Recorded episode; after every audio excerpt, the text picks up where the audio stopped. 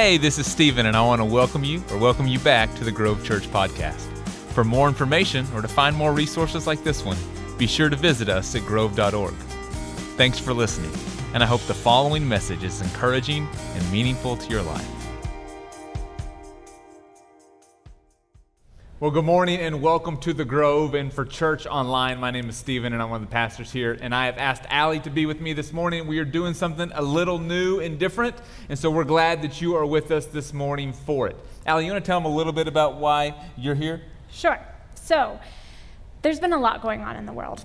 And a lot of it feels confusing, and we don't know how to search for solutions. But one of the ways that we think the solution begins is through conversation, Yeah. good conversation. And good conversations actually are pretty difficult to have. Yeah. So we wanted to start off our summer of good conversations by giving you an example of us having a conversation. We've had lots of practice Yeah, yeah. on how to have good conversations. We have. Sometimes you learn how to have good conversations by having not good conversations. And so we have definitely had practice at that as well. Um, and today we are going to have a conversation about Yeah, today we're going to talk about. Uh, I think again, over and over and over, I've heard you know feedback from you that I find that the story of Exodus is just so relevant for our lives.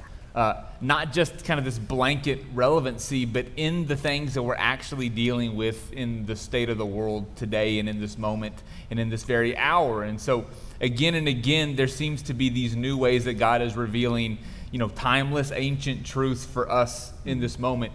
And so I think it's important that we kind of continue that because, you know, over the last several weeks, we've been walking through the story, but I think where we're at today matches up perfectly with kind of what I see when I look at the world around us. I think again and again and again, what I'm noticing is there's just this heaviness to life. There's this weariness that we all feel. It feels like we have left one place, kind of this COVID pandemic shelter in place, and all of the challenges and difficulties that we've talked about for several, several weeks um, that that brings. Now, it's not over, but in a lot of ways, it feels like life is returning to normal and we've moved out of that place. But now, in the, this present moment, it feels like we've left one hard place and we've moved into another Another. really difficult, hard place that's not related, but I think is exacerbated and compounded by the fact that we've gone from, you know, COVID into this place of kind of disunion and disagreement and frustration and anger and you know fear and uncertainty you know about our nation and kind of about the state of the racial tension that's happening in our world and so this feels like a really hard place and i get the just like sense the Israelites. yeah, I get the sense that this weariness is something that we don't know how to solve, or Yeah. the ways that we t- attempt to solve it. Uh, Aren't working anymore. no, they're not. And, Right. and the ways that we tried to manage and navigate COVID are not the same ways that we need to manage and navigate The current situation. the current situation. And so I think it's the perfect moment to talk about where we are um, in kind of the story of Exodus, because I think it aligns perfectly. Great. So, can we do a little bit of a recap That's of probably- where we've been? Yeah, we are probably a good Are we halfway? We're not even halfway through. We're getting close. All right. We're so more than we're- halfway in the series. We're not quite halfway in the book of Exodus. Okay. We'll speed up as we get towards the end. Okay. Yeah. So, give us a quick recap. What is the recap of where we've been so far? Yeah, so we have started with kind of the people of Israel finding themselves in slavery in Egypt. And over the course of several conversations and lots of chapters of Scripture, it's been this, this effort on God's behalf through the person of Moses to convince Pharaoh to let the Israelites out of captivity and out of slavery in Egypt. And we kind of came to a big crescendo last week at the Red Sea when, you know, Pharaoh's armies are closing in on the Israelite people and they think that they're about to escape, but then it looks like they're not going to escape. And then all of a sudden, God, through Moses, parts the Red Sea and the people of Israel escape. And so, really quickly, that's kind of where we are in the story of Exodus. And again and again and again, what we've been talking about is how the Exodus story is not just a you know, isolated series of events in Scripture, but it's really a larger story that we see throughout all of Scripture. Sure. And it's the story that I think that we see in our own lives today of God constantly leading His people into a new place. Right. And that journey into a new place isn't easy. It isn't always clear. Uh, at times, it's scary and frightening and difficult and uncertain and unknown, and yet this is what God does is he's constantly drawing his people into a new place. Right. So we've left the Red Sea. Yep. We've miraculously parted the Red Sea. God has. Yes. The Israelites have walked through. Yeah. And now they're in the wilderness. Yeah. They're the- not in a better place. No, no, I think that's what's so difficult. You know, so they're in the time span. They are 45 days out removed from Egypt. Okay. They're in the middle of the, the desert around the mountain called Sinai. And so they're in Great. the middle of this wasteland and desert. And it's not an inhabitable place. And so what they find themselves in in this moment is they're 45 days out of Egypt. They're in the middle of nowhere. And they're starting, they're starting to get hungry. As Literally. anybody does on a road trip. getting That's right. They have made, they've made it past the last Buc-ee's, and now they're like, we should have stopped. I told you we should have stopped. I'm hungry. Where's where's the next exit so we can get some food? Can you imagine the frustration like that the Israelites felt? Like you you have left this horrible situation. Yeah. And there have been lots of points along the way where you've questioned whether this was the right path, right? You Sure. run up against the sea, you don't know where to go, the Right. Egyptian army is coming. There's a lot of places throughout the story that the Israelites question and doubt and wonder if this is where they're supposed to be. And then they cross the sea, they get Yeah. out, 45 days out. 45 days is a, It's long, a long time. time. I mean, and it's you know hundreds of thousands of people, maybe millions of people who are kind of making this trek through the middle of this arid desert. Right. Through the desert, Uh-huh. and where the, and they're starting to question and doubt not only God, and I don't know if doubt's a strong enough word.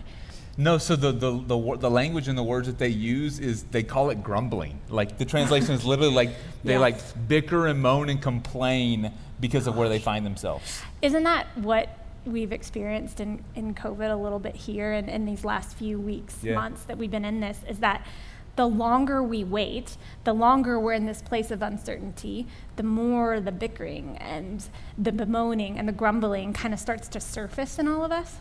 Yeah, all of the patience is running thinner and thinner and thinner. We're less gracious, less compassionate, less empathetic, and we're just all hot and tired and mad, and our clothes are sticking, and we have blisters on our feet, and we're just Texas in the summer. That's right. This, it's an outdoor wedding in the summer in Texas, and nobody's happy. We're just ready to be in a new place.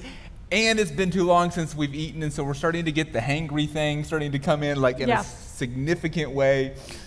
And so they're not very pleasant No. to be around. They're not very pleasant. And so they start to wonder how they're going to find food because they literally can't find food. Yeah. And what does God do? Well, it's in this place that the hunger and the discontent and the frustration and the anger reaches such a crescendo that they actually begin to think about how life used to be in Egypt. And so it's in this moment, actually, I'd love to read it because I think it's interesting um, what they say. So the Israelites are complaining, and this is what it says. Oh, how we wish that the Lord had just put us, put us to death while we were still in the land of Egypt. This is kind of the beginning of chapter 16. We just wish that God would have killed us while we were in Egypt. Because in Egypt, we could have sat by the pots cooking meat, we could have eaten our fill of bread, but instead, you, Moses, you've brought us out into this desert to starve us to death. Like they're like, we should we'd have been better off had we stayed in Egypt or died in Egypt than this place that we find ourselves in now. Gosh. And there's something that's humorous about it, but there's also something that's just deeply sad. Because Yeah. from their point of view, I understand why they felt abandoned. I understand why they felt like God wasn't with them. Because they hadn't sensed or seen evidence of his presence in a really long time. Yeah, and I mean, and it's not all that different than maybe thoughts that we've had, not in the last week, but maybe the last couple weeks prior to this, where, you know, as we start to emerge out of this place of sheltering, you know, and self quarantine, you get to this place where it's hard and difficult and uncertain. And You don't know what decisions to make or how to get out, and you're like, life was a lot simpler. You know, when we, we knew that for the next six weeks we were going to be in here, we kind of think back kind of fondly, not that, like, you know, not to belittle all of the sickness and death that's happened, but like, right. life was easy when we knew that for the next six weeks we just had to sit put. Yeah. And I actually think it is it is similar to the last week as well in some ways How so? because we are maybe in a place where we know deep in our bones that this isn't working anymore. That Mm-hmm. yeah. this isn't the place that we want to be. This isn't the society that we want to live in Right. anymore. And yet, there is no cloud of fire or pillar of fire leading us very clearly in a very obvious direction. No, it is not clear. We're kind of bickering and moaning and trying and figuring this out, and everything feels uncertain and risky. Yeah. And we can feel a little abandoned, a little like God isn't leading the way with a clear path. Sure, sure. And it would be easy to say, well, we've just been better off maybe where we were. Back where we were. Because this place doesn't feel good either. Ignorance was a lot better. Yeah, we've gone from like bad to worse. Yeah. Yes. And I think that's how we can relate to the Israelites, but that's also maybe how we can understand how the events unfold in this story. Yeah, so it's kind of this place where they're like, all right, God, like, it'd have been better if you'd have left us in Egypt. This place isn't any good. Uh, that God begins to speak to Moses to tell Moses what to tell the people.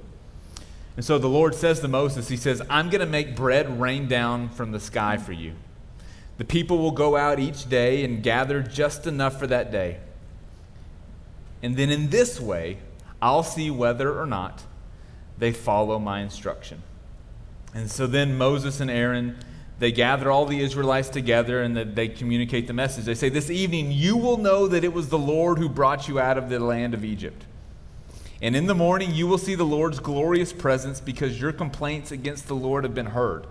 Who are we? Why blame us? Moses continued. The Lord will give you meat to eat in the evening and your fill of bread in the morning because the Lord heard the complaints you made against him. Your complaints aren't against us, but they're against the Lord. Hmm. So the plan is what? So the plan is that God hears their cries, He hears their frustrations, He hears their anger and outrage and disappointment and weariness and loneliness and exhaustion. And He says, Okay, I'll provide for you. And so each day, in the morning, when you wake up, there's going to be this dew like thing covering the ground. And you'll be able to gather it up and you'll be able to eat it. It'll nourish you. And then every night, quail will descend on the ground and you'll be able to gather them and collect them and you'll be able to eat them. So in the morning, there will always be bread. And in the evening, there will always be meat. But what's so interesting about this particular plan is the way that God chooses to do it. Yeah. It's not like he says, fine, land, be fruitful and multiply, sprout all the f- bread and the quail Right. that we'll ever need, That's right. and we'll just build storehouses and we'll store it. Yeah. Well, and what's so interesting about that is the instruction is actually in the morning when you wake up and you go to kind of gather this kind of dew like substance, this kind of white, kind of frothy substance that's, that's kind of collected on the mm. leaves and on the ground. Only gather what you can eat that day. Do not gather more than that. And so, what ends up happening is the people, some of them listen and they just gather that day's amount of bread, that day's amount of sustenance. And then others gather more and they're like, oh, well, I'm going to save this for later. I'm going to gather more than I need just in case. So that just in case I need to provide for myself, I need to take care of my own Of needs. course. But every time they do that, the, the stuff that they gather rots and it spoils and it Oh, goes bad. And so they're not able to save anything. Oh, what an interesting Yeah. paradox to be in. It's, it's so unlike our situation here, right? We, when we gather things or when we go out shopping, when we right. start to literally gather food, I mean, one of the first thoughts in our mind is like, well, I can save this for later, or Yeah. maybe I'll need this later. I mean, we have whole stores and systems of grocery stores of dedicated to bulk. Yeah. was like, Yes. and that is why Costco exists. That's right. Because of our need. That's but right. It, but it's true. Like if we had that removed, right, that ability to save, Yeah. what would that do to us? Like how would that change us? Well, and I think you know what's what's clear in this scripture is like God does this, and He says, "In this way, I'll see whether or not they follow my instruction, and in this way, you'll know that I'm the Lord." It's ah. like I'm creating this device and this mechanism for you to participate in, so that you can learn to depend on me, to mm-hmm. trust in me, to rely on me, and not on your own abilities, not on your own wisdom, not on your own strength. And so, you know, for me, the parallels to where we find ourselves in this moment Yeah, are what is it? really clear because you know, out you know, in our you know immediate communities, there's not a food shortage. There are for people in the city and people around the nation and world, but like for us, this isn't an, an issue of material, you know. Deprivation. That's right. But there are things that we think that we have ample resources of that maybe hmm. psychological resources, emotional resources, resources of patience or courage or you know of optimism or hope or joy, yes. all of these things that we think, well, I can manufacture this on my own. I oh, can absolutely. develop enough of this, enough of these stores myself. You know, we, we live in this culture that promotes this pull yourself up by your bootstraps. We love that type of success story, you absolutely. know, this rugged individualism that is the American spirit. And yet, what God is teaching the Israelites, and I think the lesson that is available for us, is dependence on God is the only way forward. Well, and just that, that idea that we can be reliant on ourselves, that we can be reliant on our resources and abilities and talents is flawed. It doesn't yeah. hold up no. in our lives. And I think what's so interesting about this when I think about, well, what do we need the most right now? Oh. Like, what do, what do people, yeah. us, like, what do we need the most right now? What I hear is some mixture of courage, yeah. fortitude, endurance, mm-hmm. Something around those words that come, comes up for a lot of people. Yeah. And I think our inclination is to try to look for that in ourselves. Yeah. Does that make sense? No, it does Look for sense. that fortitude. How do we become stronger? How Yeah. do we become bolder? How do we become more active in our society? And we're relying on all the only resources we know Yeah. how, which are making ourselves be something.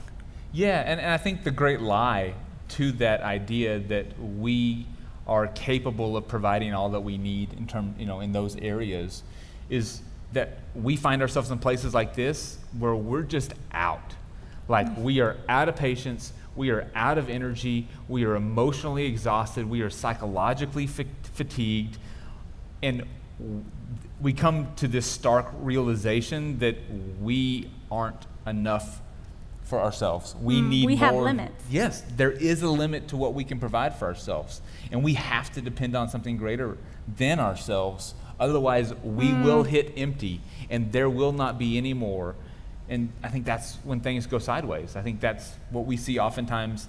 Why I think some of this in the last couple of weeks has bubbled up and boiled up in the way that it has because Yeah. we've just come out of this deeply stressful, traumatic, you know, on a psychological and emotional level place from kind of this uncertainty and you know vague unknowing of COVID, and then we move into some of these you know issues you know with racism and violence and injustice in the world, and it's just it's too much. Yeah, and I think, I mean, can I share a story for Please, a second? yeah. When you think about like how I've learned what my limits are this last past week, Yeah. I think that lesson has been crystallized for me in the sense of what I've been learning is that I don't have all the answers. And I Yeah. actually can't find all the answers. Like, I am reliant, I'm dependent on other people. Yeah. And I believe that it is God and the Holy Spirit working through those other people Yeah. who are helping me see the way. Yeah. So it's this idea that maybe that this idea of limits actually leads to some sort of dependence that can actually be good, Yeah. be fruitful for us. In what ways do you feel like? Because my initial reaction to this idea of like learning to be dependent, like Let me guess. fights against not- every fiber in my being because it's not all- your norm? No, because it feels like the the best way to be is totally independent and self-reliant. know. Because then uh, you don't have to worry about whether or not people come through or God comes through. Or I know. And, and I agree that it's a lie and a myth, and you know I'm working on it. But like, okay, make the case for me why dependence. Is good? Yeah, yeah. Okay, I'm gonna try. But I think I think scripture supports me. So bear with me. Okay. I think that there's something really beautiful in acknowledging that we have limits as human beings, that we actually were not created to do this whole thing by ourselves. That that is actually what it means to be made in the image of God or to be God's child is that you really are a child. Hmm. And in that posture mm-hmm. of being dependent towards God, you actually live out your most fullest meaning of what you were supposed to be. And I wonder if maybe that dependence that we are made to have on God actually translates to dependence on other people. Because when you allow yourself to be dependent on other people, to listen and to learn from them, to try to figure out life with them, yeah. you actually allow them to live out their calling too, to yeah. serve you in ways that you didn't expect. And I think that is a little dose of the kingdom that God mm. promises, this promised land that God promises. Yeah. Um, well, it's, it's interesting that you mentioned that because uh, in this the passage that we read, um, one of the many of the translations talk about at the very beginning of chapter 16, mm-hmm. the whole congregation of Israel mm. comes to Moses and cries out to God in frustration. And it's the first time in all of Scripture that this word congregation, Ooh, community, group of people, it's the first time that it's used, referring to them not just as a family or not just as a nation, but as this community as maybe God intends it, this congregation. This people as relationships with each other. And with God. Dependent on yeah. each other and dependent on God. Yeah. And so the instruction that God gives to only go and gather that day's need extends to you can only gather that day's need in this certain amount that they call an omer and you can only gather enough omers for the number of people in your tent. Mm. So it implies that there were people who would go out, and let's say it's me and a family of five, I'd go gather five omers worth mm-hmm. for that day because I was responsible for caring for the needs of the other people who I would go back and provide for and take care of. Interesting. Yeah, so it's kind of baked into this instruction both the dependence on God a reliance on God to provide, and the dependence and an interconnection in, in your community. Mm-hmm. And isn't that, sneak peek, isn't that what we see in Exodus? Because yeah. Exodus is, is not about a, an individual, although yeah. we talk about Moses a lot. Yeah. It's actually about the formation of God's people. This is the yeah. first time that Israel gets formed, yeah. educated, molded mm-hmm. into the people that God wants them to be. Some pretty significant things are going to happen in Exodus in the next few chapters that help form them. Yeah. But maybe after liberation from slavery, this yeah. is the second one is this incidence of manna, this reliance on God and reliance on each other. Yeah. Well, it's interesting. You kind of mentioned this idea of like, you know, we have to be more like children in this way of like mm-hmm. learning. And, and I think that's kind of the maturation process that we see, I think, God trying to accomplish in this wilderness period with, with Israel. Because, spoiler alert, uh, this whole like you have to go and gather like daily bread and daily manna, they do that not for like a couple of days, not for a couple of weeks. Poor Israelites. They are in this daily dependence like routine for 40 years. So, Lord willing, we don't stay in this place for 40 years. But I mean, this is this is how much God is kind of forcing Israel to be formed. And it's, it's kind of like this maturation process of, you know, kind of the teenage years, this rebellious, kind of uh, frustrating um, yes.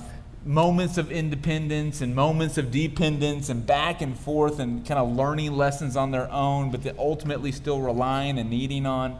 You know, this 40 year wilderness period is kind of like the teenage years uh, for, for, the, for the people of Israel, yeah. And I wonder if there's a lot of forming that maybe is happening now, waiting for us. Because wouldn't that be amazing yeah. if this period that feels chaotic and desperate, that feels uncertain, that we don't see our way out, what if not only is there formation happening, but we're actually learning a better way? Yeah. Yeah, I think for me, when I kind of reflect on this story in my own life and the ways that uh, God is calling me to greater dependence on Him and kind of in a daily manner. Uh, for me, so much of what I come up against, you know, as someone who's trying to lead an organization and to lead people and, you know, to lead mm-hmm. myself mm-hmm. well, is this realization that I don't have all the answers, that I don't have all of the energy and the willpower yeah. and the force of personality to create everything as I want. Uh, and so I have to do a better job of like depending on God each day. And for me, that looks like prayer. Hmm. It's like taking intentional time every morning um, to be quiet, to be still, to be thoughtful and prayerful, and realign my dependence on God. Because it is so easy for me to wake up in the morning. It's like I got it. I got a plan. I make my bed, and then I do this, and then I go to the gym. You know, I just Yeah. boom, boom, boom, boom, boom, boom, boom, boom, boom. And if I'm not careful, I can be so like action oriented and pro- proactive that I don't ever create any space to admit that it's not all on my own power and that it's not on, all with my own strength and energy and that I really do need God. And so for me, when I'm more able to create that space and to like spend time in prayer, it, it's a reminder that yeah, every day I got to go up and gather what I need, and it's Hmm. not anything that I can create for myself, and I got to come and find it from God. For me, the dependence theme actually registers a different way, and it has to do with what we're doing here. Yeah. I think so much of what we'll be doing this summer, and I hope and pray this is what we're doing this summer, is having conversations. And that sounds like such a light thing, like such an airy thing, Yeah. but often we avoid hard conversations because they're difficult because they make you feel awkward for all these other reasons. Yeah. But I have started to learn, very, I'm learning the lesson, is that when I enter into hard conversations, it puts me in this framework that I am dependent on this person in some way, shape, or form. Yeah. That they have not only a lesson in understanding or perspective to share with me, but also that they're God's child too, and that we're dependent on each other. And I hope that that's what we're doing this summer, that we are engaging and thinking about what dependence looks like Yeah. in all of our lives, um, both on God and with Yeah, each other. Vertically and horizontally. Vertically and Yeah. horizontally, Yeah. shape of a cross. Yeah. Yeah. You know, I think that this is probably a great place to wrap up. Yeah. It's it's a difficult time for everybody. And it's difficult in a lot of different ways. And I don't know that we should be spending time trying to justify whose is, life is more difficult or in the ways that it's more difficult, but mostly recognizing that we have to do this together. This is the only way out. That uh, when we recognize that we need each other, and most importantly, that we collectively, we need God, it's, it's the only way that we're going to find what we need. It's kind of the daily sustenance to continue to move forward. So that's my prayer for us as a church that we would be people who would be courageous, who would be willing to kind of go first and to make the first move and to initiate hard conversations, but done so gracefully and compassionately and empathetically. And that also we would kind of evaluate and take inventory of our own life and our own, you know, unwillingness or willingness to make space to depend on God in a greater and greater measure. So And that's why this summer we've started to provide some resources for you guys. Yeah. If you are braving conversations around pools or barbecues or vacations, wherever you are with your family around the car dinner, rides. long car rides, Yeah. wherever you are this summer, um, there are tons of resources, grove.org, on our website. We're doing a lot of fun stuff this June to help you and your family engage in those conversations. So I encourage you to check them out. Check out Friday's newsletter, there's a list there. You can get plugged into what we're doing this summer Yeah. and hopefully begin to have these conversations. That's it. All well, right. let me pray for our time together this morning. Thank y'all for being with us. Gracious and loving God, first and foremost, we admit that we are dependent on you. You are the one who animates us, who puts life in our bodies, and who gives us the strength to move forward each and every day. God, in the tasks that you've laid out for us, in the, in the relationships that you have surrounded us with, we ask for your provisioning, for your daily strength and energy, for your grace and compassion and mercy and love to flow through us so that we can share it with other people. God, help us to recognize that we are not islands, but we are connected with each other, and that the way that you have taught us is to love each other the way that you have loved us. So, God, help us to go and do that in our day and in our week. We're grateful for our time together, that we can stop and push pause on all that is going on, gather together as a people, and come before you. We love you. We pray all of this in Jesus' name. Amen.